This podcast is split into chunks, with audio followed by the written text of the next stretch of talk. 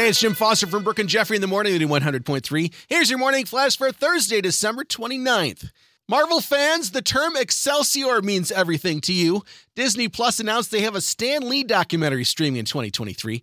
Arguably the single most recognizable figure in the history of comic books and the leader and founder of Marvel Comics. He would have turned 100 yesterday. Should be awesome. There's no good segue for this, but also coming in 2023, Bill Cosby says he's coming back to the comedy stage.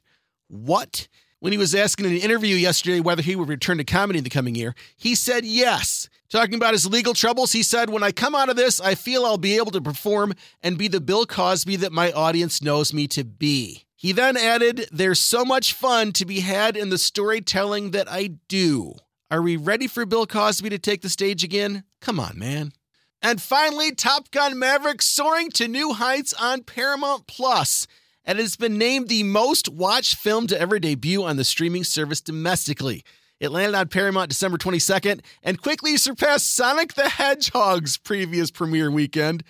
what? It not only became the most watched film to ever debut, but the original Top Gun movie saw viewership increase by 400%.